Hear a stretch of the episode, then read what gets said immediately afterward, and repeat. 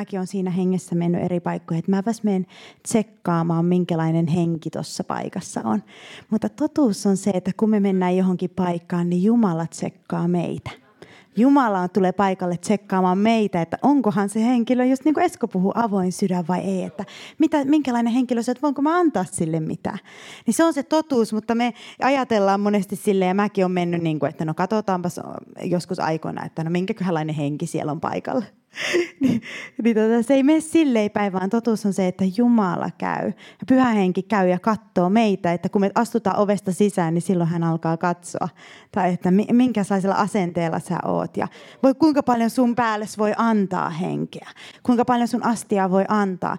Ja sen takia meidän tulee vaeltaa sellaisella herkällä mielellä meidän arjenkin keskellä. Ja mäkin joskus, kun sitten joudun olen tekemisissä niin kuin ihmisten kanssa, jotka ei näitä periaatteita ymmärrä ja aistii sen maailman hengen, niin, mä, niin kuin tulee se kontrasti hirveän voimakkaaksi, kun itse haluaa vaeltaa lähellä pyhää henkeä, itse haluaa vaeltaa puhtaasti ja sitten, sitten aistii sen kontrastin, niin, niin tota, tulee se, että tulee semmoinen olo vähän, että mä, musta tuntuu, että mä oon ihan jotenkin niin kuin eri paikasta. Mä oon ihan outo, kun mä haluan näin puhtaasti vaelta. Että tämä on ihan omituista, mutta niinhän se onkin. Se on taivaan ajattelua. Taivaallisia. Jos me halutaan se taivaan ilmapiiri tänne alas, niin meidän täytyy vaeltaa sillä tavalla lähellä pyhäinkeä parhaamme mukaan. Ja mä haluan tänään, tämä on semmoinen valmistava, valmistava saarna, joka musta on aika oleellinen saarna mikä, ja sana, mikä pitää jakaa, kun valmistaudutaan ottamaan vastaan pyhä pyhältä hengeltä pyhää, jotain pyhää. Siis jotain niin kuin pyhää, ei normaalia. Sä et tuu kohtaamaan sitä, mitä meidän seurakuntaan pyhähenki on laskemassa. Niin sä et tuu kohtaamaan sitä tuossa kauppakadulla. Se on niin pyhää, koska hän on pyhä. Ja mitä hän haluaa meidän ylle ja meidän astioihin laskea. Ja se ei katso ikää eikä mitään, se katsoo ainoastaan sydäntä ja sydämen tilaa. Ja tota, kun mä puhun tätä sanaa, niin mä en hen, itse ainakaan henkilökohtaisesti ajattele nyt ketään toista, että sen pitäisi kuulla tämä sana ja sen pitäisi kuulla tämä sana. Mä toivon tekin vaan ajattelette itseänne. Ettekä että no voi kun se olisi nyt täällä kuuntelemassa sana, sen pitäisi kuulla tämä. Koska monesti jos meillä on semmoinen asenne jo lähtökohtaisesti, että ai nyt se oli sille niin hyvä sana, niin me lukkiutetaan itseltämme jotain. Kun me ajatellaan jotain toista, että sen pitäisi kuulla, vaan otetaan meille itselle. Me ajatellaan vaan meitä ja Jumalaa. Se auttaa koko kristikuntaa seurakuntaa. Jos, jos me ajattelemme vaan meitä ja Jumalaa silloin, kun me luemme ja kuulemme Jumalan sanaa, sanaa ja pyhästä hengestä, pyhä hengen, pyhästä hengestä, ja kun puhutaan tänään tällaisia asioita. Ja mä haluan jakaa hengen, hengen ajatuksia, jotka valmistaa meitä voimakasta pyhän hengen laskeutumista varten. Ja pitää sitä yllä. Ja, ja mulle kävi sillä tavalla, että – että se läsnäolo, joka täällä seurakunnassa oli esimerkiksi viime tiistaina, niin se todella pelasti mut pelasti mut, multa itseltäni ja siltä koetukselta, joka mulla oli sinä päivänä. Ja se on yhä uudelleen ja uudelleen pelastanut, koska meillä kaikilla on heikkoja hetkiä. Ja saatana on se kiljuva jalopeura, joka pyörii ympäri, etsi odottaen, kun sulla tulee heikko hetki ja kaikille tulee niitä heikkoja hetkiä. Niin mä havaitsin sen, että kun mulla oli heikko hetki, niin sellainen vinkki, että mikä auttaa silloin, kun se on niin paha heikko hetki ja se tuntuu, että se saatana pyörii sun ympärille ja yrittää langettaa sut kaikella mahdollisella tavalla niin mä tajusin tämän, että silloin jos soittaa viisaalle, hengelliselle ihmiselle ja pyytää viisasta neuvoa. Ja sitten jos sydämessä on halu aina tehdä oikein, ja sitten vielä kolmanneksi, jos on paikka, jossa on puhdas pyhän hengen läsnäolo, niin ne kolme asiaa yhdessä. Sä pystyt tulemaan johonkin paikkaan, jossa sä tiedät, että etsitään Jumalan omaa, eikä ihmisten omaa. Niin ne pelastaa sut siinä hetkessä, koska sä et to- todennäköisesti itse pysty siinä hetkessä taistelemaan itses puolesta. Niin viisaat neuvot, sydän, joka haluaa tehdä aina oikein, ja sitten heti kun mahdollista Jumalan läsnäoloon niin sä pelastut niiltä hyökkäyksiltä, jotka joskus on tosi rajuja sun sisintä kohtaa. Että sä et edes niin tajua, että et sulle mitään inhimillistä keinoa selvitä niistä. Se ei mene vaan sillä, että sä julistat sanaa uskossa, vaan on niin rajuja, että nyt täytyy tulla läsnäoloon ja saada joltain viisas neuvoja. Sitten vaan valita, että mä haluan tehdä oikein. Niin nämä on ne kolme asiaa, mitkä mä huomaan, että kun on semmoinen todella paha hyökkäys, niin nämä pelastaa silloin. Nämä asiat pelastaa silloin. Mutta siis saatana odottaa sitä, että kun, silloinhan kun Jumalan käsi on väkevänä meidän yllä ja me ollaan hengen alla, niin silloin ei ole mitään, niin se on ihan mahtava hetki ja me ei tehdä mitään muuta kuin hengen asioita. Mutta kun se käsi välillä vähän väistyy, Ja se välillä vähän väistyy ja me ollaan niin kuin vaan ää, silleen luonnollisesti, niin saatana kiertää ja etsii niitä hetkiä. Ja silloin meillä pitää olla se ymmärrys siitä, että Jumalan läsnäolo on silloin se, mihin meidän pitää hakeutua musiikin kautta tai jonkun kautta, että me saadaan se, se suoja. Niin mä pelastuin viime tiistaina sen läsnäolon kautta ja viisaiden neuvojen kautta ja sen kautta, että mä halusin tehdä oikein siinä tilanteessa. Ja kun mä ajattelen tätä, kun pyhä henki ajatellaan, hän on pyhä. Ja puhutaan pyhityksestä, niin se on hirveän semmoinen, että miten mä voin olla pyhä niin kuin Jumala on pyhä, olkaa täydellisiä niin kuin teidän isänne on täydellinen. Niin se on niin, niin kuin haastava asia meille.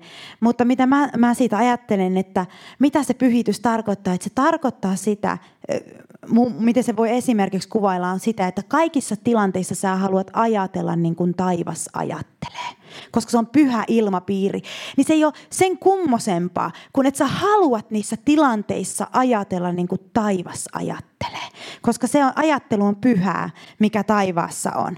Että sä ymmärrät, mitä taivas ajattelee. Ja siksi meidän pitää opettaa täällä seurakunnassa, mitä taivas ajattelee, jotta sä voit ottaa niitä ajatuksia ja mä voin ottaa niitä ajatuksia käytäntöön. Koska, ja sen takia mäkin haluan tänään tuoda Jumalan ajatuksia. Että nämä ajatukset, mitä mä tuon, niin ne ei ole silleen, pakosti tee järjelle sille niin kuin ihan järkeä, mutta henki pystyy ottaa ne vastaan. Että hengelliset asiat pitää tulkita hengellisesti ja ottaa henkeen vastaan, eikä järkeen, koska siellä se pyhä henki vaikuttaa.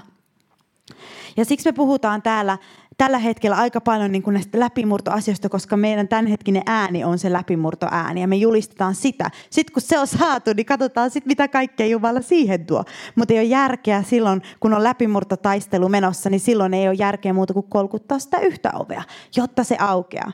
Ja mä just tuossa yksi päivä näin sellaisen kuvan rukouksessa, että, että ikään kuin, ja tämä on periaate, että me ollaan niin kuin leiriydytty yhden oven eteen seurakuntana. Meillä on makupussit ja termospullot kädessä ja me kaikki istutaan se yhden oven edessä. Ja se ei ole passiivista istumista sellaista, että me ollaan tässä nyt seuraavat 20 vuotta. Vaan koska me uskotaan, että sen oven takana on jotain ja että se ovi pian aukeaa, niin sen tähden me ollaan leiriydytty siihen eteen. Ja sitten siinä ympärillä menee niin kuin saatana joukot, jotka yrittää kiskoa ihmisiä pois siitä ovelta, kaikkeen siihen, mitä ympärillä on. Mutta me ollaan leiriydytty uskossa siihen eteen, e, eteen että tota, ja jos, kun me tullaan rukouksessa yhteen, niin me voidaan aistia tämä pyhän hengen, että me olemme todella sen yhden oven edessä ja kolkutamme, kunnes se avautuu. Ja se läpimurto, niin se on pyhän hengen läpimurtoa meidän sisimmässä. Se on pyhän hengen läpimurto meissä. Se ei ole sellainen, että ai tuolla menee läpimurto, ai tuolla menee läpimurto, ai se on lavalla se läpimurto, vaan se on pyhän hengen läpimurtoa meissä. Hän murtautuu läpi meissä. Ja se tapahtuu meissä. Se, että mä en varsinaisesti odota kultahippuja ja pilveä, ne olisi ihan mukavia. Tai joskus mä kuulin, että pulpettikin halkesi kahtia, kun pyhänki tuli, tai maanjäristyksiä ja tällaisia. Ihan kivoja juttuja, ne on, kyllä mä otan kaikki vastaan. Mutta se pyhän hengen läpimurto ihmisissä, se, että se on niin kuin todellinen läpimurto siellä sisimmässä. Ja siitä seuraa ulkoisia asioita niin kuin hyökyaallon lailla. Alkaa seurata ulkoisia asioita. Se on niin, kuin niin suuri voima, että se puskee syntiä pois sun elämästä. Kun se tulee, että se alkaa puskea sitä pois sun elämästä elämästä niin, että yhtäkkiä sä huomaat vaan, että, sä oot va- siis, että ne taivaan ajatukset valtaa sun mielen. Sä vaan yhtäkkiä tajuat, että, että se, se, se, se hyvä hengen sisimmästä tuleva voima puskee ne synnilliset ajatukset pois. Ja se alkaa pyhittää sua sisältäpäin ulos. Ja se ei ole kauhean raskasta eikä vaikeaa, koska se on tullut sinne sisimpään se voima ja tekee sen työn, tekee sen työn meissä. Eli niin kuin me täällä useasti ollaan sanottu, mutta sitä ei voi liikaa sanoa, että se ei ole ulkoista innostusta, vaan sisäistä muutosta. Sisäistä, ta, sisäinen tapahtuma. Se on niin oikein tapahtuma, mikä tapahtuu sun sydämessä ja sisimmässä. Ja mun sydämessä ja sisimmässä. Se kun tapahtuu läpimurto. Se on, se on sitä, että meidän sisällä tapahtuu asioita. Ja tällaista, siis sellainen, mulla on aina ollut ongelma sellaisen teeskennellyn läpimurron kanssa, että sanotaan, että on läpimurto, mutta ei näy sitä hyökyaaltoa sisimmässä, joka puskee synnin pois. Joka pu- sitä ei näy. Se vaan niin kuin ei näy sitä, niin mä en, niin kuin, mä en sitä niin kuin oikein pysty sulattelemaan, enkä pysty kannattamaan sitä, koska se täytyy olla sitä, sitä pyhän hengen työtä meidän sisimmässä. Öö, ja että se, että se, että se pyhän hengen se hyökyaalto tulee meidän sisimpään. Ja mä en voi kannattaa ainakaan itse mitään muuta läpimurtoa kuin sellaista, joka, jos on se pyhyys mukana ja se semmoinen puhtaus ja tällainen. No niin kun me ajatellaan läpimurtoa, niin läpimurrolla on läpimurron merkit. Ja pyhän hengen läpi, kun hän murtautuu läpi, niin siinä on se ensimmäinen, mitä mä mainitsin, niin se on se, että taivaan ajattelu valtaa meidän koko olemuksemme.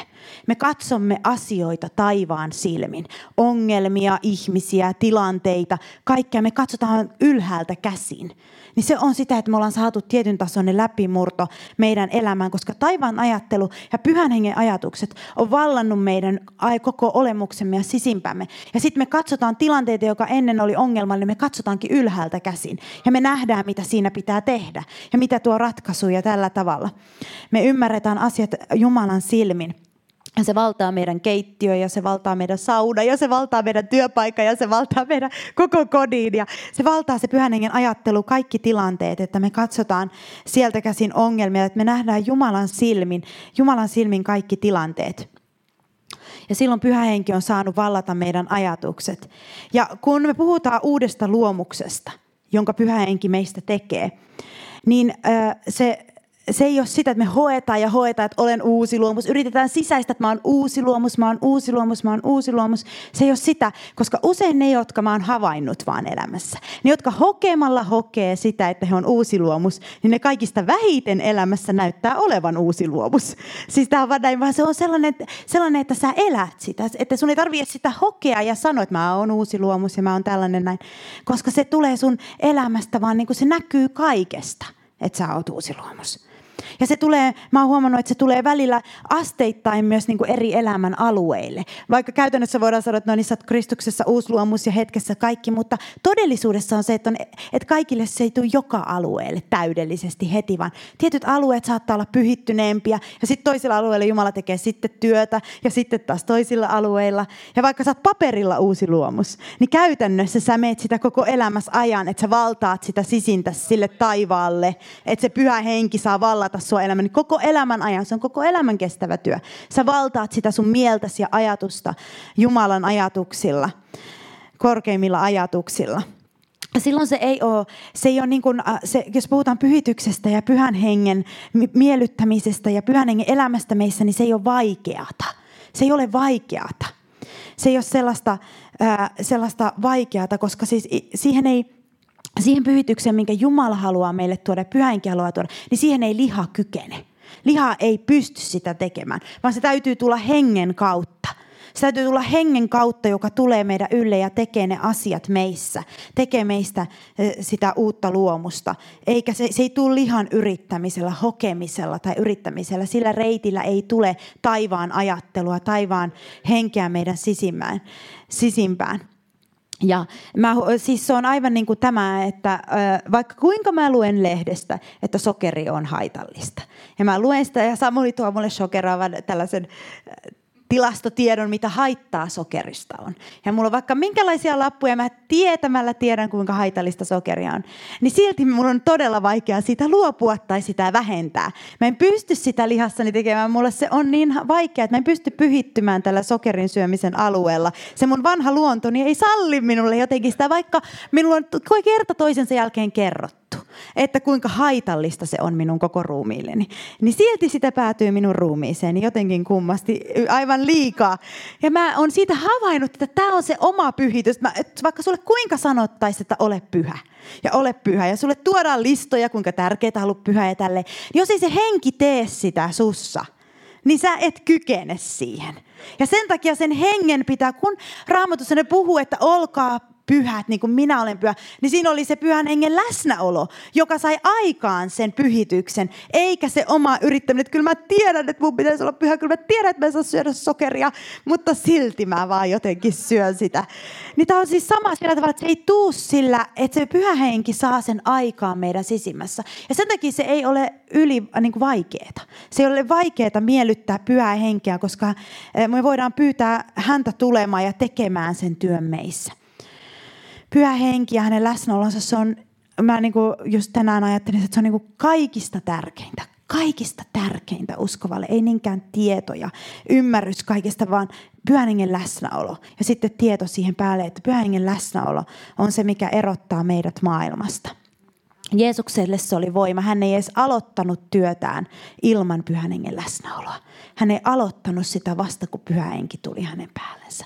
Ja mä, musta se on ihana esimerkki meille, meille siitä, miten, että niin kauan kunnes sä koet sen, että pyhä henki on sun kanssasi, niin älä liiku. Kunnes sä tunnet sen. On se pienissä tai isoissa asioissa, sä haluaisit vaikka sanoa jollekin toiselle ihmiselle jonkun rohkaiseman sana, mutta sulla on se levoton olo, niin rukoile niin kauan, että tulee semmoinen pyhän hengen olo sun ylles. Koska kaikki todelliset sanat ja teot starttaa siitä, että pyhä henki tulee ja sanoo sulle mitä tehdä. Silloin se, mitä sä sanot ja mitä sä teet, ei lähde susta itsestä, vaan siinä on Herra henki mukana. Ja se on se, että sä odotat, että joskus meillä ihmisillä meillä on niin kiire, että no mun pitää sanoa tuolle just miten tämä asia on ja miten tämä. Ja sitten kun se kuulee multa nämä asian, että miten se on, niin sitten se niinku ymmärtää. Ja mäkin kun on tehnyt sille ja sanonut, niin ja siinä ei ollut sitä pyhän, pyhänkin ei ollut siinä niinku mukana, se ei ollut oikea aika ja hetki, niin ei tapahtunut mitään. Mutta sitten kun mä rukoilen ja odotan ja pyydän pyhä henkeä olemaan mun kanssa, että laske se läsnäolo. Sitten kun musta tuntuu siltä, että nyt mulla on semmoinen tietty olo, että pyhä henki on mun kanssa. Ja sit mä menen sanomaan ja tekemään. Niin silloin siitä tulee sitä todellista hedelmää. Ja sen takia se rukous ihan tällaisessa henkilökohtaisessa arjen keskellä tehtävissä asioissa, että pyhä henki on meidän kanssa. Kaikissa jutuissa, että hän on se starttivoima niille teoille ja hän on se, mitä me tarvitaan. Meidän pitää odottaa häntä, että hän tulee meidän ylle. Ja sitten me pystytään tekemään niitä asioita, koska pelkästään se, että me tiedetään, että joku asia on oikein tehdä, niin me ei pakosti tiedetä oikeita hetkeä, oikeita tapaa tapaa. Meidän pitää saada pyhältä hengeltä se, että hän kertoo meille, että miten se asia ja miten asiat tehdään. Ja mäkin ajattelin, ajattelin sitä, että kun äh, jos jotkut laulut, se viime aikoina, minkä mä tein tämän laulun, tämän pyhä henki, pyhä henki, tarvitsen vain sut. Niin, tämä on pieni esimerkki, mutta suuri periaate. Niin, että mä olin sängyllä niin kun nukuttamassa Eliaa laulamassa sille aatuutima lullimaleita ja la, sitä nukutin siinä. Ja sitten pidin vähän taukoa siitä laulamisesta pimeässä huoneessa ja siinä hetkessä mä koin sen pyhän hengen läsnäolo ja hän sanoi muutamia lauseita siinä ja mä kun se tulee, se pyhä henki tulee sulle ja yllättää sut. Niin mitä mä tein? Mä kompuroin niin nopeita kuin Eliava oli siinä unessa, niin mä kompuroin heti pianon ääreen. Ja se läsnäolon pilven alla mä kirjoitin sen laulun. Ja silloin kun mä laulan sitä nytkin, niin mä tunnen sen läsnäolon. Ja tämä on niinku se periaate, että kun me lähdetään tekemään, että, että kun pyhähenki, aina kun joskus kun pyhähenki tulee sun ylös, niin mä otan kynän ja alan kirjoittaa heti, että siinä olisi se henki. Että se ei olisi vaan mun tietoutta ja mun ymmärrystä, vaan siinä olisi se henki yllä. Vaikka korttia ystävälle tai tekstiviestiä jollekin. Niin mä, että tulee se nyt se henki, nyt mä kirjoitan. Ja niin siitä tulee, se on aivan erilainen tulos. Saattaa tulla viesti, että hän murtui ihan täysin, että se oli just mitä hänen tartti kuulla. Ja näin pyhä henki auttaa meitä ihan arjen keskellä olemaan ää, hänen todistajiaan – et se on niin oleellisen tärkeää, että se pyhän hengen läsnäolo, on niin pieni periaate jonkun laulun suhteen, tai pieni asia, mutta suuri periaate.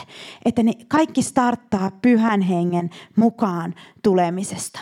Ja se on se tämän, tässä seurakunnassakin sellainen, mitä me halutaan aina odottaa, että jos pyhänki tarttuu jonkin, niin sitten me tehdään ja mennään. Eikä vaan se, että oli hyvä idea ja Jeesus juoksee perässä. Jumala, pyhän hengen äänen kuuleminen ja totteleminen.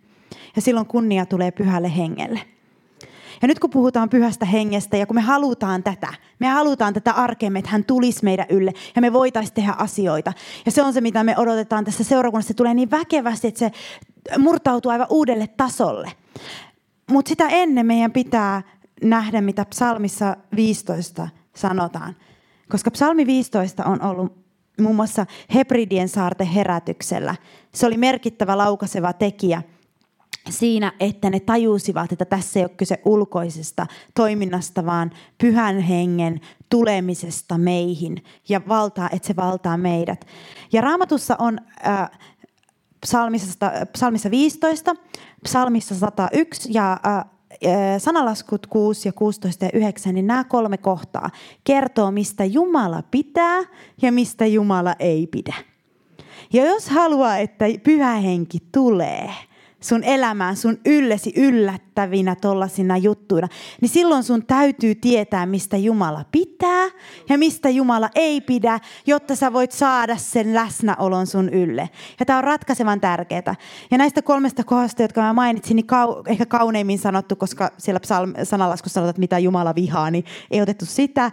Ja toisessa David sanoo vähän eri tavalla psalmissa 101, mutta tämä psalmi 15, niin mä haluan vähän sitä läpi käydä, jotta meille tulee ymmärrys. Ja me voidaan tarkistaa itsemme ennen kuin Jumalan läsnäolo voimakkaasti haluaa laskeuttaa seurakunnan, että ollaanko me oikealla paikalla. Onko meidän sydän sellainen, että se pyhän hengen läsnäolo voi tulla meihin, yllättää meidät ja laittaa meitä liikkeelle ja tekemään asioita.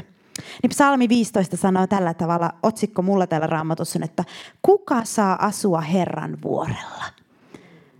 Ja ensimmäinen ja lähtee tästä Davidin psalmi. Herra, kuka saa majailla telttamajassasi? Kuka asua sinun pyhällä vuorellasi? Eli kuka saa päästä sinne pysyvästi? Kuka saa sen läsnäolon elämäänsä?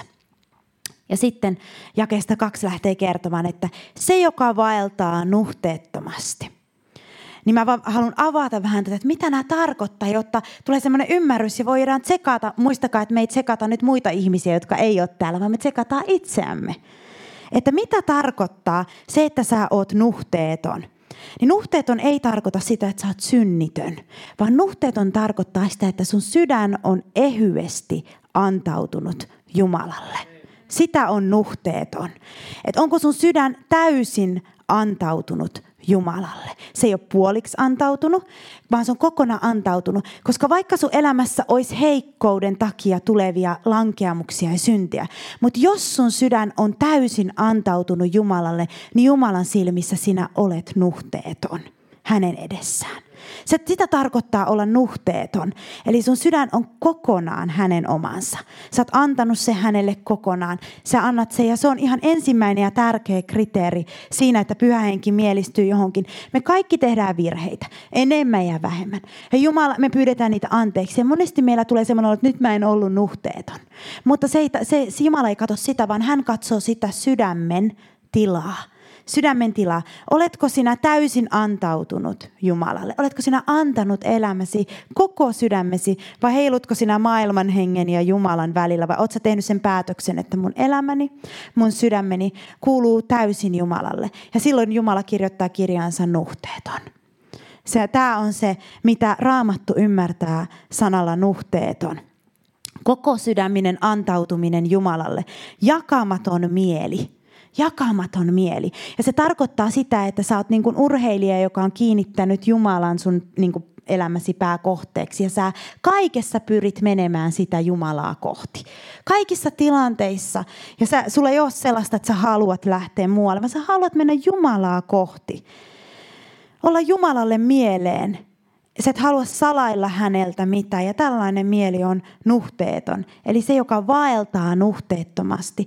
David kun hän teki syntiä, niin hän tuli Jumalan luokse ja katu, koska hänen sydämensä oli täysin antautunut Jumalalle. Vaikka hän lankeksikin siihen Batseman kanssa, niin silti hänen sydämensä oli täysin antautunut Jumalalle. Ja hän teki parannusta ja hän oli Jumalan silmissä nuhteeton.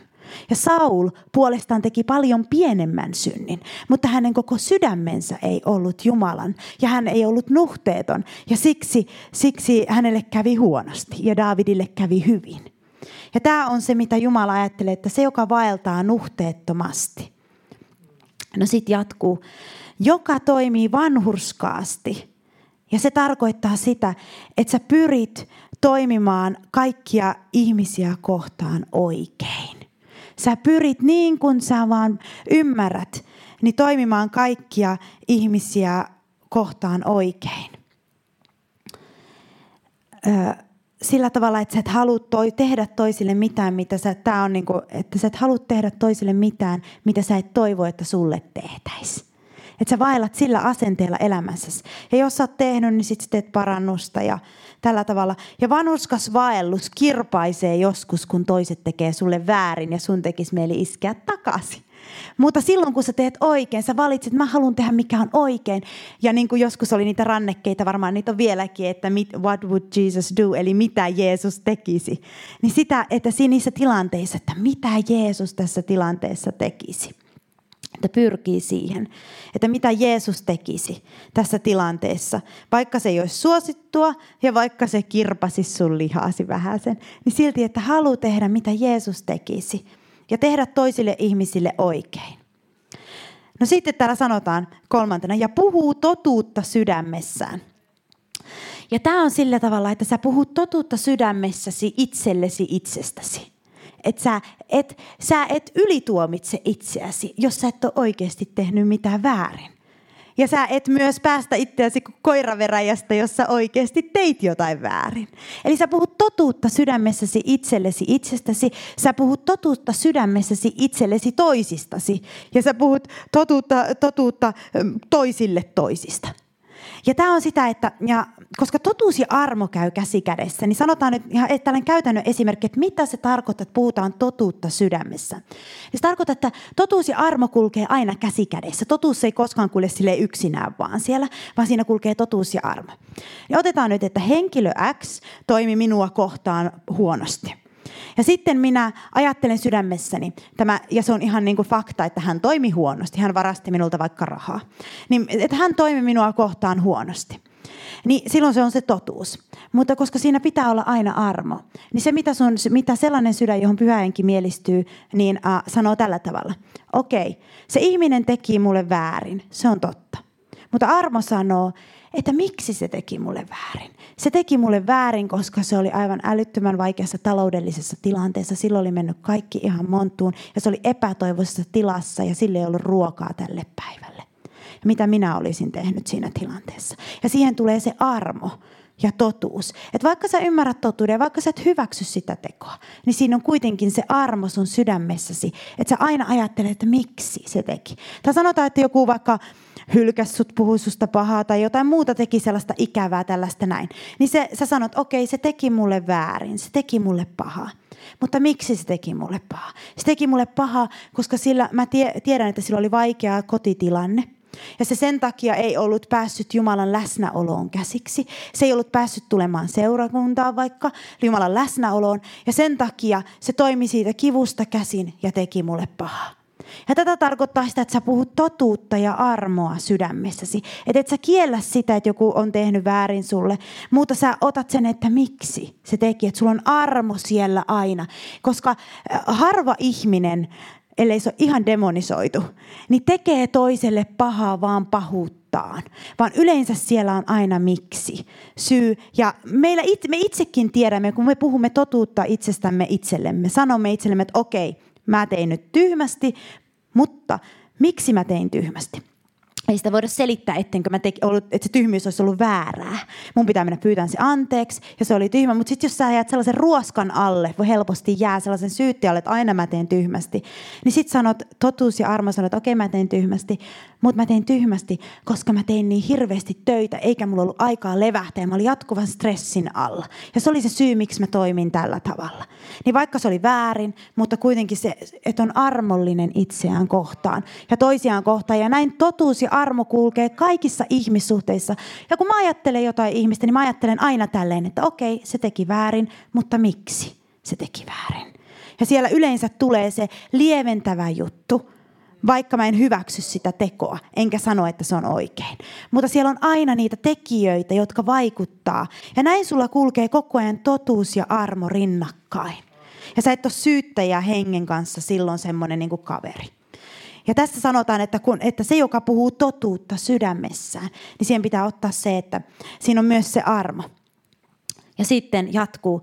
Se, joka ei panettele kielellään, tästä ollaankin puhuttu, joka ei tee toiselle pahaa, eikä saata ihmistään häväistyksen, ja, hä, ja lähimmäistään häväistyksen alaiseksi. Eli se, käytännössä silleen, mulla on aina se periaate, että se, mitä sä et voi puhua, kun toinen seisoo sun vieressä jollekin toiselle siitä toisesta, niin älä puhu ollenkaan. Eli et älä puhu silloin. Se on eri asia, jos sulla on joku sellainen tunne kuohu menossa, sun on pakko purkaa, että musta tuntuu tuotenkin niin kauheasti ja saat purat sen sen tunteen. Mutta faktana sanoa jostain toisesta, jotain sellaista, mitä sä et voi sanoa sille kasvotusten, niin se on pahan puhetta. Koska sä, sun pitää pystyä sanoa se sille, jos et sä vois siinä seisoa vieressä. Jos, ja jos saat jonkun toisen henkilön, toisen henkilön silmissä näyttämään huonolta, Sanomalla, jos sä tietäisit, mitä mä tiedän siitä, niin sä et ois sen kaveri. Niin tämä on pahan puhetta. Tämä on vihjailua.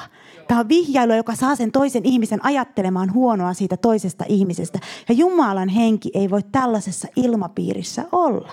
Hän ei laskeudu yllättäen tällaiseen ilmapiirin. Vihjailut ja sitten äh, tällä tavalla, niin kuin, että me, me, me emme syö pastoreita ja ystäviämme päivälliseksi kavereidemme kanssa. Eli käytännössä lähdemme seurakunnasta ja olemme lounalla ja sitten syömme heitä päivälliseksi. Ja sitäkin se on tehnyt ja sitäkin se on tehnyt. Ja pastori on eturuoka ja sitten ystävä on keskiruoka ja pastori vaimo on jälkiruoka. Ja sitten niitä syödään ja puhutaan pahaa toinen toisillemme vihjailemalla, että jos sä tietäisit mitä mä tiedän, niin sä et tulisi enää ikinä seurakunta. Siis tällaiset näin, että tiedätte itse, jos itsestä sanottaisiin tällaista, niin se on, niin kuin, siis se on sitä pahan puhetta. Ja siellä pyhä henki, että saat toisen näyttämään jäl, hä, lähimmäisesi häväistyksen alaiseksi toisen silmissä. Ja se ei ole, se ei ole mikä miellyttää Jumalaa. Sun pitää valita. Haluatko sen pahan puheen tuoman hetkellisen tyydytyksen vai haluatko pyhän hengen läsnäolon? Niin pitää valita. Tämä on, tämä siis, koska tämä on niinku ihan jo ala-asteella lapsilla yksi suurimpia ongelmia, mitä me keskustellaan, niin mä uskon, että tämä seuraa koko elämä, että tästä ei voi liikaa puhua, koska me, het, me kaikki sorrutaan siihen helposti. Mutta kun se sanotaan oikein, niin kuin, että sellainen ihminen ei saa majailla Herran pyhällä vuorella, eli pyhän hengen läsnäolossa – ja sellainen ihminen, joka on alkanut puhua pahaa toisista tai vihjailla pahaa tai jättänyt sanomatta jotain hyvää toisesta, kun muut puhuu pahaa siinä vieressä, vaikka tietää jotain hyvää. Niin sellainen ihminen, sellainen ihminen ei koe Jumalan läsnäoloa. Se on ensimmäinen merkki siitä, että hän jotenkin kummallisesti hän ei koe Jumalan läsnäoloa eri paikoissa, koska hänet on heitetty pois Jumalan pyhältä vuorelta. Tämä on vaan niin kuin totuus. Ja koska, miksi mä puhun tällaista? Koska me halutaan pyhä henki tänne. Ja mä haluan, että meidän yllättäen, niin kuin mun ylle tulee illalla sängyllä, lankeaa pyhä henki ja kertoo, mitä tehdään ja tekee tälle. Niin me halutaan sitä. Ja silloin meidän täytyy ottaa tämä sanapaikka, jota herätykset on ennen. Ennen herätyksiä on kaikkialla maailmassa kautta historian jouduttu ottamaan sydämelle, että me puhdistaudutaan. Me puhdistaudutaan, ei puhuta pahaa toisista. Ja tämä on sitä kunnioituksen kulttuuria. Ja se on semmoinen, joka mä haluan oikein, että meillä olisi semmoinen kunnioituksen kulttuuri. Ja mä vähän siitä puhun, koska se menee niin lähelle tota – että, että se herätys, jota me etitään, niin kuin täällä on jo puhuttu, niin se ei ole vaan sitä voimaa, tulta, tekoja, näkyvää, vaan siinä on vanhurskauden periaatteet, se toinen siipi. Ja tämä toinen siipi vanhurskauden periaatteet on sellainen moraalinen, moraalinen puhtaus. Eli tämä just mitä puhutaan tässä psalmissa 15. Ja se saa aikaan sen, että herätys pysyy pitkään – se saa aikaan sen, että se kestää. Se ei ole vain kolme vuotta kestävä juttu, vaan se kestää pidemmälle ja pidemmälle, koska siinä on se moraalinen, mä käytän sanon, että moraalinen puhtaus. Koska kuka meistä haluaa herätyksen, jossa on ihmeitä, merkkejä ja tekoja, mutta huono moraali. Puhutaan pahaa toisista, panetellaan, tehdään väärää, jopa uskomattomien silmissä väärää toinen toisillemme. Kuka haluaa sellaisen herätyksen, jossa Suomen moraalinen taso laskee? Että valehdellaan päin naamaa toisille herätyksen nimissä. Ja sen nimissä, että on uskon sodan nimissä. Niin tämä on, niin mä, mä oon hokenut tätä varmaan viimeisen kuukauden, että voi pyhä yksinkertaisuus. Ja sen sanoi Jaan Hus vuonna 1400 15, kun hän oli Roviolla palaamassa. Uskonsodan takia hän oli siellä siis Roviolla. Ja vanha mummo tulee tuomaan keppejä siihen rovioon, jossa häntä hurskasta miestä poltettiin, vai mikä se oli olikaan. Professori oikein, mutta uskovainen. No niin, niin se sanoi, että voi pyhä yksinkertaisuus. Eikö vanha mummokaan tajua, että ihmisiä ei polteta mistään syystä, että ihmisiä ei polteta, vaikka kuinka olisi uskonsota. Ja niin kuin, tämä ajatus, että eikö tajuta, että ihmisistä ei puhuta pahaa edes sielunhoidon nimissä. Minkä missään olosuhteissa ei toisista puhuta pahaa. Voi pyhä yksinkertaisuus. Se sanoi siinä, oli, että et, et uskonto menee tällaiseksi ihan kummalliseksi. Että mulla on oikeus polttaa roviolla toinen sen takia, kun hän ei näe hengellisesti asioita samalla tavalla kuin minä.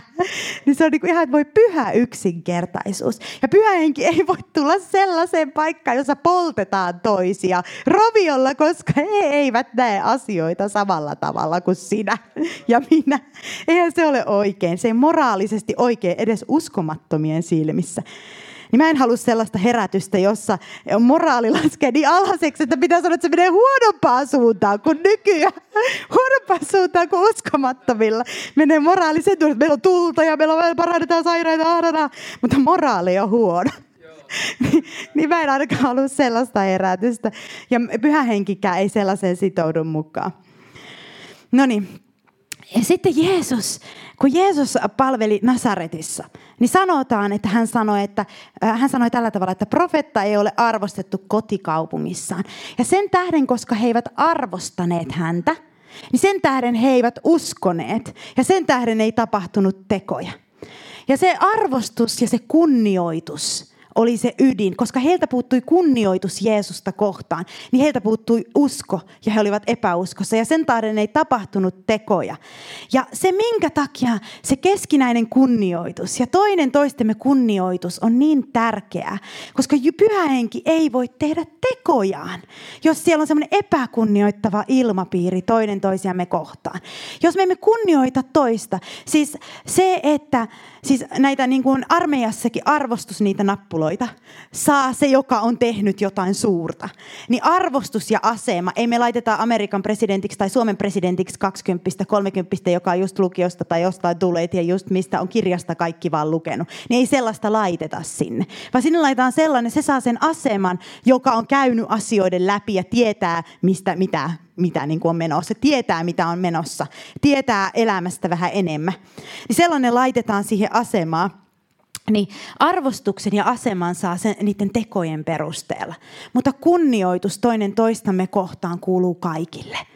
Toisillemme huolimatta teoista huolimatta siitä, minkälaisia me ollaan, niin sellainen kunnioituksen ilmapiiri, sellainen inhimi, ihmisyyden kunnioittaminen, toinen toistemme kunnioittaminen, toinen toistemme arvo, sellainen niin kuin arvostaminen ja kunnioittaminen sillä tavalla, ää, ja se on se, milloin pyhä henki voi tehdä niitä tekoja, ja milloin usko alkaa nousta, ja milloin, koska ne teot on pyhän hengen tekoja, ei meidän tekoja, vaan pyhän, jos me halutaan, että hän tekee tekoja, niin siellä täytyy olla toinen toistemme kunnioitus huolimatta sun teoistas huolimatta siitä, miten sä oot epäonnistunut tai onnistunut. Ja tämä kunnioitus lähtee, lähtee siitä psalmista kahdeksan ja äh, jakeet 5, 6 ja siinä sanotaan tällä tavalla, että kun katselen sinun taivastasi sormiesi tekoja, kuuta ja tähtiä, jotka sinä olet asettanut paikoilleen niin mikä on ihminen, että sinä häntä muistat?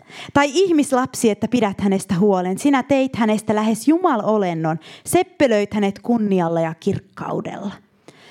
Ja kunnioitus lähti siitä, että Jumala kunnioitti meitä ihmisiä ensin pukemalla kirkkauteen Aadamin ja Eevan. Korkein kunnioitti meitä ensin. Ja siitä lähtee se kunnioituksen kulttuuri. Lähtee siitä, että hän kunnioitti ihmistä ensin sillä, että hän puki heidät. Ei Aadam ja Eeva ansainnut sitä. Ei he tehnyt mitään saadakseen sitä vaatetta ja kunnioitusta, mutta silti Jumala kunnioitti heitä. Ja tässä tullaan tähän tuhlaajapojan periaatteeseen kun puhutaan toinen toistemme kunnioittamisesta. Se tuhlaajapoika teki tyhmästi. Se toi häpeän koko sille, kau, koko sille yhteisölle tekemällä sen, mitä se teki. Otti rahat, hylkäs isänsä, häipyi pakanoiden luokse. Koko kyläkaupunki, missä se olikaan, tiesi siitä – ja ei ainoastaan, kun me tiedetään, että ihmiset ovat sellaisia juoruilijoita, niin ei ainoastaan se kylä tiennyt, vaan kaikki läpikulkevat sai tietää ja vei toisin kyliin tiedon siitä. Ja kaikki kylät, ympärillä olevat kylät tiesi, mitä se tuhlaajapoika oli tehnyt. Ja jotkut, jotka matkusti sinne maahan, missä se sikolätti olikaan, niin siellä, missä se oli, niin ne toi vielä viesti sieltä, että nyt se on siellä niin kuin ihan sikolätissä tälleen. Niin kaikki ihan, me tiedetään, minkälaisia on ihmiset, kun me tiedetään, miten juorut kulkee muutenkin niin kuin kummallisesti. Niin me tiedetään, että varmaan varmasti koko kylä tiesi sen Tuula ja pojan liikkeistä aika tarkasti. Kun mekin tiedetään monien liikkeistä, josta meidän ei pitäisi tietää. Niin tällainen, tällainen kulki, tällainen kulki. No niin, niin se tuhlaajapoika oli tuonut häpeän koko sille kylälle. Ei ainoastaan isälle, vaan koko kylälle. Niin, että kun ihmiset miettivät, että meneekö ne sinne kylään, niin ne sanoi, että ei mennä sinne kylään. Ne on sellaisia epäkunnioittavia vanhempiaan kohtaan. Siellä kaikki vaan ottaa rahat ja yhä ylkää vanhempansa ja lähtee. Niin, että, se, että silloin oli tullut sellainen maine sille kylälle.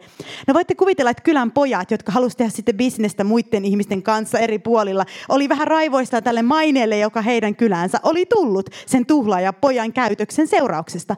Ja voin veikata, että ne katteli, kun ne kuuli siitä, miten huono, että silloin rahat loppu, ne että kohta se tulee takaisin. Ja ne odottaa siellä, jos nyt ajatellaan tälle, että ne saattoi olla vähän vahdissa, että milloin se tulee ja sitten ne menee hakkaan sen. Kun se kaiutti, että sitä ainakin kunnia palautettu kaupungille, että no ne kyläpojat hakkas sen tuulaajapojan, eli ne ei ole samanlaisia. niin sille, että ne niin kuin tällaisiin luonnollisiin keinoin siis yrittää palauttaa kunnian, koska se siinä kulttuurissa oli hirveän tärkeää. Ja sitten kun se isä oli siellä, porta, siellä, odotti ehkä, tai käveli mitä tekikään, ja näki hänen tulevan, niin saa aivan uudenlaisen perspektiivin se juokseminen sinne, että se ehkä yritti pelastaa sen poikansa hengen siinä. Niiltä kylän miehiltä, jotka olisi tullut hakkaamaan. Ne olisi päässyt ensiksi siihen käsiksi, siihen Tuulaan ja poikaan. Ja oman sen, miten kunnia palautetaan, niin kun tiedetään vielä juutalaiset ja nuo arabimaan niin kun se luonne tyyppi, niin ne olisi mennyt aika vauhilla varmaan sinne ja kaikilla huutojen kanssa ja keppiä ja mitä nyt olisikaan. Kuitenkin, niin se isä juoksi niin äh, kovasti sinne ja piti huolen siitä, että viitta puettiin hänen ylle, että kaikki tietää, että nyt tämä asia on niin kuin, että, että tähän ei voi tulla hakkaamaan kukaan ja tekemään mitään. Että viitta tulee päälle ja isä antoi sille sellaisen niin kuin aseman ja kohteli sitä sillä tavalla, varmaan osittain pelastaakseen sen pojan hengen, mutta tuodakseen sen, että miten isä, miten isä toimii tällaisissa tilanteissa – tällaisissa, että hänen ei tarvinnut ansaita sitä kunnioitusta isältä. Hänen ei tarvinnut sitä ansaita. Ja, ja tämä on se, niin se käytöskoodi, moraalinen standardi, jonka Jumala asettaa meille. Jumala asettaa, tämä on se Jumalan standardi, että meidän ei tarvitse sitä kunnioitusta ansaita, mutta tiedättekö, miettikääpä sitä poikaa, kun se ties mikä häntä odottaa, kun hän tulee kotiin, ehkä niiltä muilta ja mitä isä teki niin miettikääpä kuinka kunnioittavasti se koko loppuelämänsä puhuu isästään. Miten sen asenne täysin muuttui isänsä kohta. Ihan totaalinen asenteen muutos sitä isää kohta, josta se oli halunnut olla kaukana ja ottaa vaan rahat. Ja asente, sydämen asenteen muutos. Niin tämä on se kunnioituksen kulttuuri, minkä mä haluaisin, että mun elämässä ja mun ympärillä ja meidän seurakunnassa voisi olla. Että me ymmärrettäisiin, mitä Jumala teki meille ensin. Se psalmi kahdeksan, mitä luettiin just, mitä hän teki Aadamille ja Eevalle. Ja kukaan meistä ei ansainnut sitä, että me saadaan tulla isän taloon. Ja hän kuitenkin laittoi meille sen viitan, meille ja pojille ja tyttärille. Niin hän laittoi meille sen viitan ja antoi meille sen aseman ilman, että me sit, mitenkään sitä oltaisiin ansaittu. Mitenkään sitä oltaisiin tehty. Ja, ja tämä on se, että me ymmärretään se, mitä Jumala teki meille ensin, niin silloin me voidaan kunnioittaa toinen toisiamme, kun me saadaan ymmärrys tästä. Ja sitten kun tulee ihmisiä, me kohdataan, jotka on uskovia, mutta jotka puhuu kaikenlaista pahaa ja tekee semmoista, niin olla niille armollisia. Ne ei ole koskaan kohdannut isän viittaa yllään. Ne ei ole koskaan kohdannut sitä kunnioitusta ja rakkautta Jumalalta. Ja sen tähden he tekevät sitä, mitä he tekevät. Koska se avain lähtee siitä, että sä kohtaat sen, mitä Jumala teki ensin sulle. Mutta mut jos me ollaan se kohdattu, niin silloin me ollaan velvollisia toimimaan siitä käsin, kun me ollaan ymmärretty se. Niin toimitaan me sillä tavalla, miten isä on meitä kohtaan toiminut. Ja tämä on se ymmärrys. Ja kun me puhutaan tätä, että me puhutaan kunnioittavasti toinen toisille, me ei syödä toisiamme päivälliseksi, puhuta pahaa, vihjailla pahaa, käydä sotaa kriittisillä e-maileilla toisien, toinen toisillemme lähetetä selän takana. Ja käydä sotaa, pyhää sotaa siellä ja polteta roviolla toinen toisiamme. Niin tämä ei ole mitään sananvapauden ryöstämistä, eikä mielipiteen ilmaisun vapauden ryöstämistä, vaan tämä on turvapaikampi ylläpitämistä. Jumalan läsnäolon varjelemista, pyhyyden ilmapiirin ylläpitämistä, jotta taivas voi laskeutua alas. Tämä ei ole mitään sellaista niin kuin, rajoittamista, vaan tämä on sitä, että mitä sä haluat elämällesi. Haluatko sä pyhän hengen yllättäviä kohtaamisia? Vai mitä sä haluat? Koska molempia ei voi saada. Molempia ei voi saada sitä pyhää sotaa ja sitten tätä, tätä niin kuin, Jumalan läsnäoloa. Ja sitä paitsi, jos me oikein kunnolla tultiin uskoon, niin me luovutettiin sananvapautemme sillä hetkellä ja mielipiteen vapautemme kokonaan pois. Että meidän mielipiteen ei pitäisi olla muuta kuin Jumalan mielipiteitä. Jos me todella tulimme uskoon ja annoimme itsemme täysin Jumalalle. No niin sitten psalmi 15 jatkuu jakeessa neljä, että se, joka halveksii kelvotonta, mutta kunnioittaa Herraa pelkääviä. Ja tämä tarkoittaa sitä, että niitä valintoja, joita kelvottomat ihmiset tekevät, niin me ei haluta olla niiden kanssa tekemissä, niin me ei haluta tehdä niitä samoja valintoita. Ja niitä periaatteita, joita sellaiset ihmiset, jotka elää lihasta käsin tekevät. Me ei haluta niitä, niiden periaatteiden mukaan. Me halveksitaan niitä periaatteita. Me ei haluta mennä sen lihavaelluksen mukaan. Ja kelvoton ihminen on semmoinen, jonka teot eivät kestä valkeutta niin se ei kelpaa. Sen teot eivät kestä, ne eivät kelpaa valkeuteen. Ne eivät kestä valkeutta, vaan ne tapahtuu pimeydessä, ne te- teot. Niin tota, että me halveksitaan sellaisia tekoja, jotka ei kestä valkeutta. Ja sitten kunnioittaa Herraa pelkääviä. Niitä, joista sä näet, että he elää Herran pelossa. Niitä, joista sä näet, että he haluaa vaeltaa Jeesukselle mieliksi. Niitä, joista sä, että ne haluaa sitä, haluaa, eivät halua tehdä mitään, mikä murehduttaa Herran pyhää henkeä. Vaikka sitten tekisivätkin, niin tekevät parannusta siitä. Ja sitten jatkuu vielä. Ähm, se, joka ei valaansa riko, vaikka olisi vannonut vahingokseen. Eli tarkoittaa sitä, että ei aina laita omaa etuaan etusijalle, vaan jos on luvannut jotain, niin tekee sen, pitää sanansa. Jos on luvannut siivota seurakunnan, niin siivoaa. Jos on luvannut tehdä, kokata jonkun ruoan toiselle tai tehdä, niin tekee. Ja tämä on siis ihan tämmöinen kä- käytön koska Jumalakin on luvannut meille, että minä olen aina teidän kanssanne, aina maailman ja loppuun asti. Vaikka välillä hänestä tuntuu, että mä en ehkä haluaisi olla ton kanssa, mutta hän pitää valansa kuitenkin ja hän ei lupaa sitä kuitenkaan riko. Et vaikka me ollaan uskottavia, niin hän on kuitenkin uskollinen ja hän ei sitä valaansa kuitenkaan riko. Että hän niin kuin pysyy sen sanansa takana. Ja jos me sanotaan Jumala, että Jumala, jos sä lasket mulle sun henkesi, niin minä kerron sille, mä pyydän koko sen suvun, joka on ollut ateistinen, niin mä pyydän ne kahville ja mä siinä läsnäolossa kerron tattarattataa. Niin sitten kun Jumala antaa sulle henkensä, niin hän sitten peräänny siitä, mitä sä lupasit tehdä. Vaan tee se, mitä hän silloin sanoi, huolimatta seurauksista, pyhän hengen vaikutuksesta. siis sillä tavalla, että ei valaansa rikko, vaan tekee sen, mitä lupaa. On luotettava on luotettava ihminen. Ja tämä on just sitä moraalinen siipi siihen, että ei me, mikä herätys ei kestä, joka, joka lentää vaan sillä, että mitä on näkyvää, eikä mennä tällä näillä valtakunnan periaatteilla. Sitten Viides jae. Se, joka ei vaadi rahastaan korkoa eikä ota lahjusta viattoman turmioksi. Eli siis käytännössä ei ole ahne ja aina joka asiassa ajattelevat, kuinka paljon minä saan tästä hyötyä, minä saan tästä rahaa. Hällä väliä, mitä tuolle tulee, minä vaadin rahani, vaikka tuo kärsisi tuo toinen ihminen.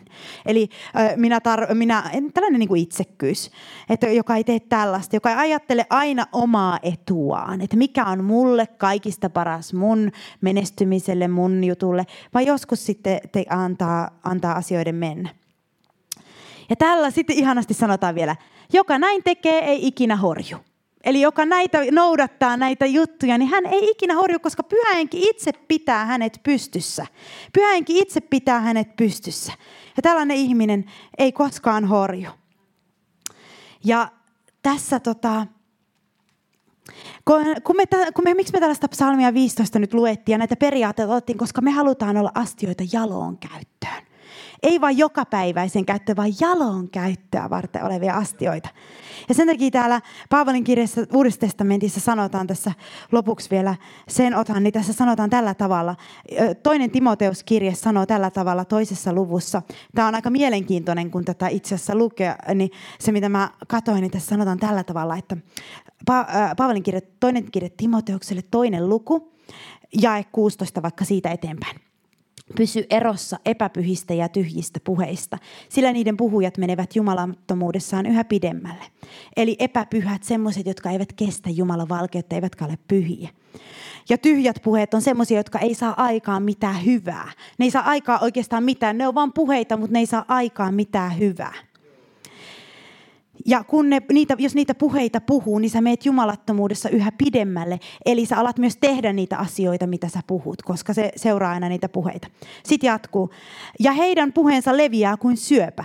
Eli se tapahtuu jotenkin pimeästi ja kummallisesti, että ihmiset kuulee kaikenlaiset juorut ja pahan puheet. Ja sä et oikein tiedä, miten se on tapahtunut, mutta ne vaan leviää kuin syöpä. Niin kuin syöpäkin leviää, että sä et tiedä, miten se niitä etäpesäkkeitä heittää.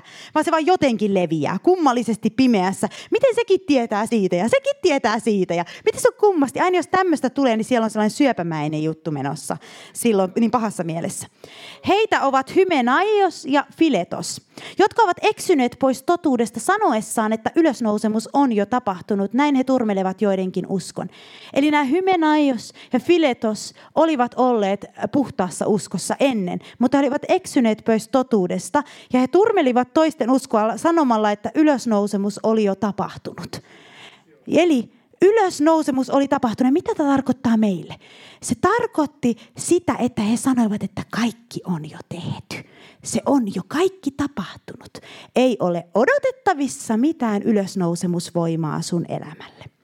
Tätä ne sanovat, että ylösnousemus on jo tapahtunut. Ei ole odotettavissa mitään ylösnousemusta, ei kerran tulevaisuudessa, eikä sun elämäänkään, jos sulla on vaikeita tilanteita, vaan sun pitää elää vaan sen varassa, mitä takana on. Ja miksi se sanoi tällä tavalla? Ne oli mennyt siihen lankaan. Se kreikkalainen kulttuuri, jonka ympärillä ne oli, ei halunnut kuolla siitä, kuulla siitä, että asiat menee epämönkään ja epäonnistuu ja tulee tämä kuolemanlaakso. Ne halusi tietää vain siitä, että julistetaan, että kaikki menee mainiosti, sä järkesi voimalla voitat, sä voitat kaikki, kun sä julistat, sä meet tällä tavalla näin, ei, kaikki on jo tehty, ei ole mitään odotettavissa. Mene painelet sen varassa, mikä on, ylösnousemus on jo tapahtunut tapahtunut. Ei ole mitään ylösnousemusvoimaa odotettavissa sun elämää. Menet vaan ja painelet sen mukana, mitä on jo tehty. Ja näin ne turmelivat ihmisten uskon ylösnousemusvoimaan. Koska ne turmelivat sen uskon siihen, täällä sanotaan niin, että jotka ovat eksyneet pois totuudesta sanoessaan, että ylösnousemus on jo tapahtunut. Nämä ei ollut uskomattomia. Nämä ei ollut uskomattomia, nämä oli uskovia. Ja näin he turmelevat joidenkin uskon. Tarkoittaa he sitä, että he turmeli sen morsiusseurakunnan uskon, joka perustuu siihen, että Jumala tulee alas henkensä kautta yhtäkkiä humaustaivaasta. Läpimurrot tulee taivaasta alas ja aina sen jälkeen, kun ensin on kuolema. Koska ylösnousemus ei voi tulla muuta kuin kuoleman jälkeen. Ja se on se tie, mikä Paavali sanoi, että ne turmeli morsiusseurakunnan hengen ja sen uskon, sen uskon siihen ylösnousemusvoimaan sanomalla, että ei ole ylösnousemusta tulossa koskaan, eikä ole mitään ylösnousemusta tulossa, kun sulla on vaikea vaihe, niin mene sen mukaan, mikä vaan on ennemmin tehty. Ei sulla ole mitään odotettavissa tuleva alas taivaasta. Ja näin ne turmelivat ihmisten uskon ylösnousemusvoimaan, joka on aina ollut morsiusseurakunnan henki, että ylkä tulee yllättäen yllättäen kammioon. Yllättäen yön pimeydessä ylkä tulee. Ja se ei ole vaan se kerran, joka tapahtuu, vaan se tulee elämässä aina kuoleman vaiheen jälkeen, jos sä pidät kiinni morsiusseurakunnan hengestä, niin ylkä tulee yllättäen. Se ylösnousemusvoima vaikuttaa ja se tulee. Ja sitten joidenkin usko turmeltui sen takia, että heiltä, heille sanottiin, että elä kiinnitä katsotaan mihinkään läpimurtoihin, vaan ajattele vaan sitä, mikä on jo tehty. Ja näin ne turmelivat toisten uskon, niin Paavali sanoo. En minä, vaan Paavali. Ja, tota, ja tällä tavalla mä vaan toistan, mitä siellä sanotaan. Ja, ja ne, ne ei hyväksynyt sitä tietä, mitä me täälläkin seurakunnassa ymmärretään, että kuoleman jälkeen tulee ylösnousemus. Ja se on se morsiusseurakunnan henki, joka seuraa läpi kaikkien elämän möykkyjen ja kaikkien. Ja sitten tulee lopullinen kerran vielä sitten meille kaikille lopullinen ylösnousemus. No niin, mutta ne oli mennyt siihen kreikkalaisen hengen alle, joka hyväksynyt tätä, että tulee jotain epäonnistumisia ja tällaisia laaksoja, että olisi tämmöinen, ne ei halunnut kuulla sitä se kreikkalainen yhteiskunta siellä ympärillä. Ne halusivat vaan, että järjen kautta mennään voittoon.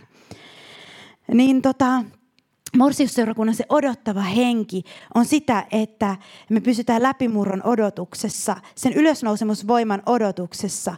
Ja totta kai me emme kiellä sitä, mitä Jeesus teki ristillä. Sen pohjallahan me seisomme, sen päällähän me seisomme. Mutta me myös ymmärrämme, että se ei auta meitä yhtään, jos ei me olla tartuttu siihen itse kiinni. Ja mulla kävi, mä, mun pitää vaan kertoa ihan rehellisesti, mä oon semmoinen rehellinen ihminen, mä kerron vaan rehellisesti. Mulla kävi tällä tavalla. Vuonna 2003 mä ensimmäistä kertaa aloin katsoa. GTVtä. Ja mä näin ensimmäistä kertaa siellä uskonjulistusta. Ja mä olin ihan älyttömän vaikutettu. Mulla on vihkotolkulla, mä tein muistinpanoja noin vuoden kaksi. Mä kirjoitin ja kirjoitin ja aloitin, että nyt tämä on se, mitä mä haluan. Julistetaan ja mennään ja päästään tästä Suomen matalasta, masentuneesta atmosfeerista kokonaan sellaiseen ihan ihmeelliseen, mahtavaan uskon henkeen. Ja mä tämä rehellisesti, mitä mulle kävi. Mä kuuntelin niitä päivin ja öin. Kirjoitin muistiinpanoja valtavilta Jumalan miehiltä, kuten Kenneth Copeland, Kenneth ja Gloria Copeland ja muilta tällaisilta uskonjulistajilta. Ja mä tein sitä kaksi vuotta. Ja mä julistin ja mä menin. Ja sitten mä havaitsin sen toisen vuoden loppuun ää, mennessä suurin piirtein noin. Siinä havaitsin, että tässä mättää nyt joku. Aina kun mä katon niitä ja kuuntelen, mä nousen sellaiseen ihmeelliseen uskon pilveen. Ja mä oon ihan sellaisessa ihmeellisestä, vau, kaikki on mahdollista. Sitten kun menee kolme, neljä, viisi päivää ja mulle tulee niitä asioita ja tilanteita eteen, niin mä en jotenkin saa sitä kanavoitua ulos siihen elämän arkeen, että tämä ei toimi. Tämä ei jostain syystä toimi mulle. Tämä ei toimi. Ja mä ihmettelin sitä ja sitten mä halusin olla rehellinen itselleni sen parin kahden, oliko se melkein kolme vuotta. Ja tällä tavalla mä ihmettelin, että miksi tämä ei toimi. Ja sitten mä olin rehellinen itselleni mä tajusin, että tämä ei toimi siksi, koska mä en ole kohdannut ylösnoussutta Herraa. Todella. Mä oon ollut uskossa viisivuotiaasta tytöstä asti, mutta mä en ole koskaan kohdannut Jeesusta. Ja huomatkaa se, että mä olin siellä edellisessä seurakunnassa sellainen henkilö, josta kaikki sanoivat, että tuo on tosi uskova. Että mä en ollut mikään semmoinen huono uskova. Mä olin tosi sellainen, niin kuin, että kaikki sanoi musta, että mä oon tosi uskova. Mutta multa puuttu se, että mä en ollut kohdannut ylösnousemusvoimaa. Mä en ollut kohdannut sitä ylösnousemusta. Ja kun mä tajusin sen, että ne ei kertonut sitten nämä, jotka julisti uskossa, nämä mahtavat Jumalan miehet ja naiset, miten ne oli kohdannut se ylösnousemusvoiman. Ja sillä voimalla he meni siinä eteenpäin, koska he oli kohdannut se. Mä en ollut kohdannut sitä ja mä yritin tarttua siihen heidän juttuunsa ja se ei toiminut mulla, kunnes mä tajusin, että mun täytyy ensin kohdata Jeesus sitten alkaa toimittaa koko homma. Ja sen takia mä puskin täysillä sitä, että mun täytyy ensin kohdata ylösnoussut Herra totisesti. Ja sitten tämä homma alkaa, niin kuin, mä, mä pääsen tähän käsiksi. Ja sen takia mä suljin vähäksi aikaa kaikki kanavat ja keskityin vaan siihen yhteen, kohtaan mua Jeesus ja sitten Jumala kohtas mua. Mä sain kosketuksen ylösnousemusvoimaan. Ja sen jälkeen se on ihan erilaista, miten suhtautuu kaikkeen tällaiseen uskon mahtavaan julistukseen ja tällä tavalla. Mutta sen takia mä otin sitten elämäni pääsanomaksi sen, että sun pitää ensin kohdata ylösnoussut Herra. Ja sen jälkeen kaikki aukeaa. Ja sen mä otin mun koko elämän sanomaksi, koska mä itse elin sen läpi ja tiedän, mitä, mitä, se, mitä se oli, jos ei ole kohdannut Herraa.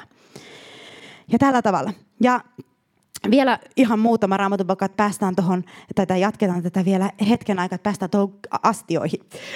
Niin, äh, eli joidenkin usko oli turmeltunut. He eivät uskoneet tähän ylösnousemusvoimaan enää. He luovuttivat sen, kun taisteluhenki meni, se tavoitteleminen meni, se morsiusseurakunnan soturimorsiammen henki meni.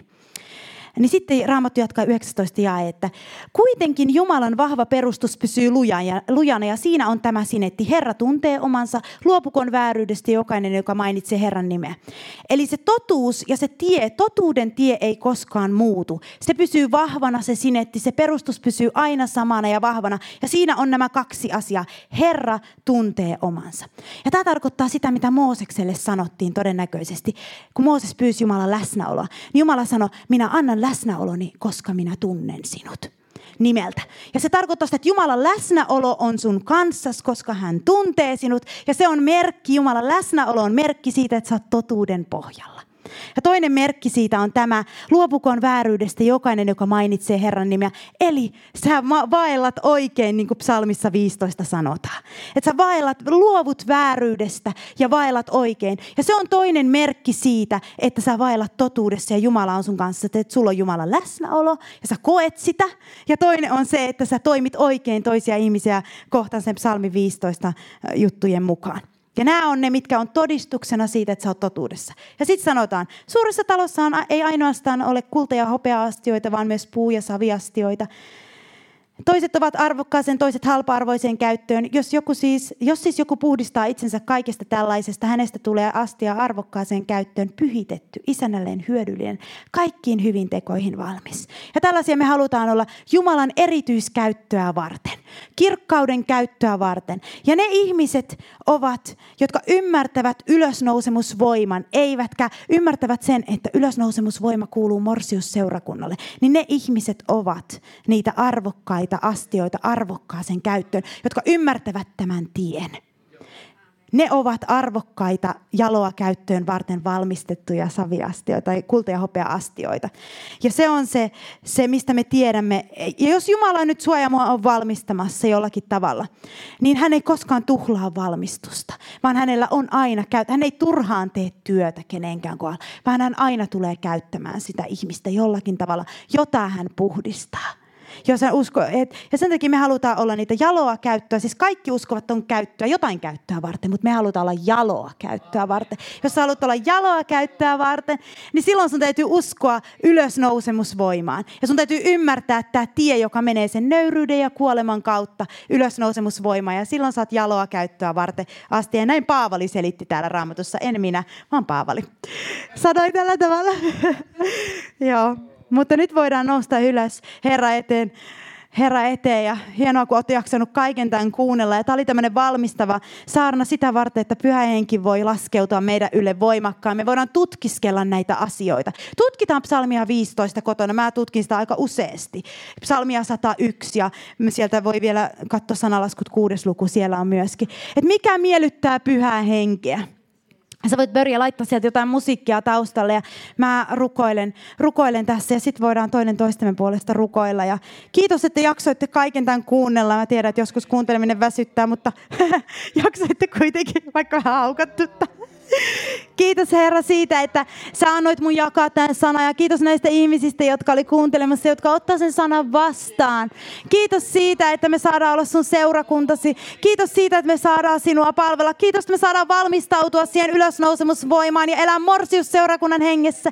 Että me ymmärretään se tie, että vaikka me todellakin tiedostetaan, mitä Jeesus on tehnyt ristillä, eikä ikinä siitä vietäisi pisarakan pois, niin me ymmärretään myös se, että jotta me saadaan lunastettua se, niin meidän on kuljettava tämä tie läpi. Meidän on kuljettava se ylösnousemuksen tie, joka menee Getsemanen kautta, joka menee ristin kautta. Ja me kiitetään Isä siitä, että koska me ymmärretään tämä, me olemme astioita jaloa käyttöä varten. Sä et hukkaa sitä valmistusta. Sä et turhaan laita tuliseen pätsiin, jos ei olisi jotain suurta todistusta tai jotain suurta, mitä sä meidän kautta teit.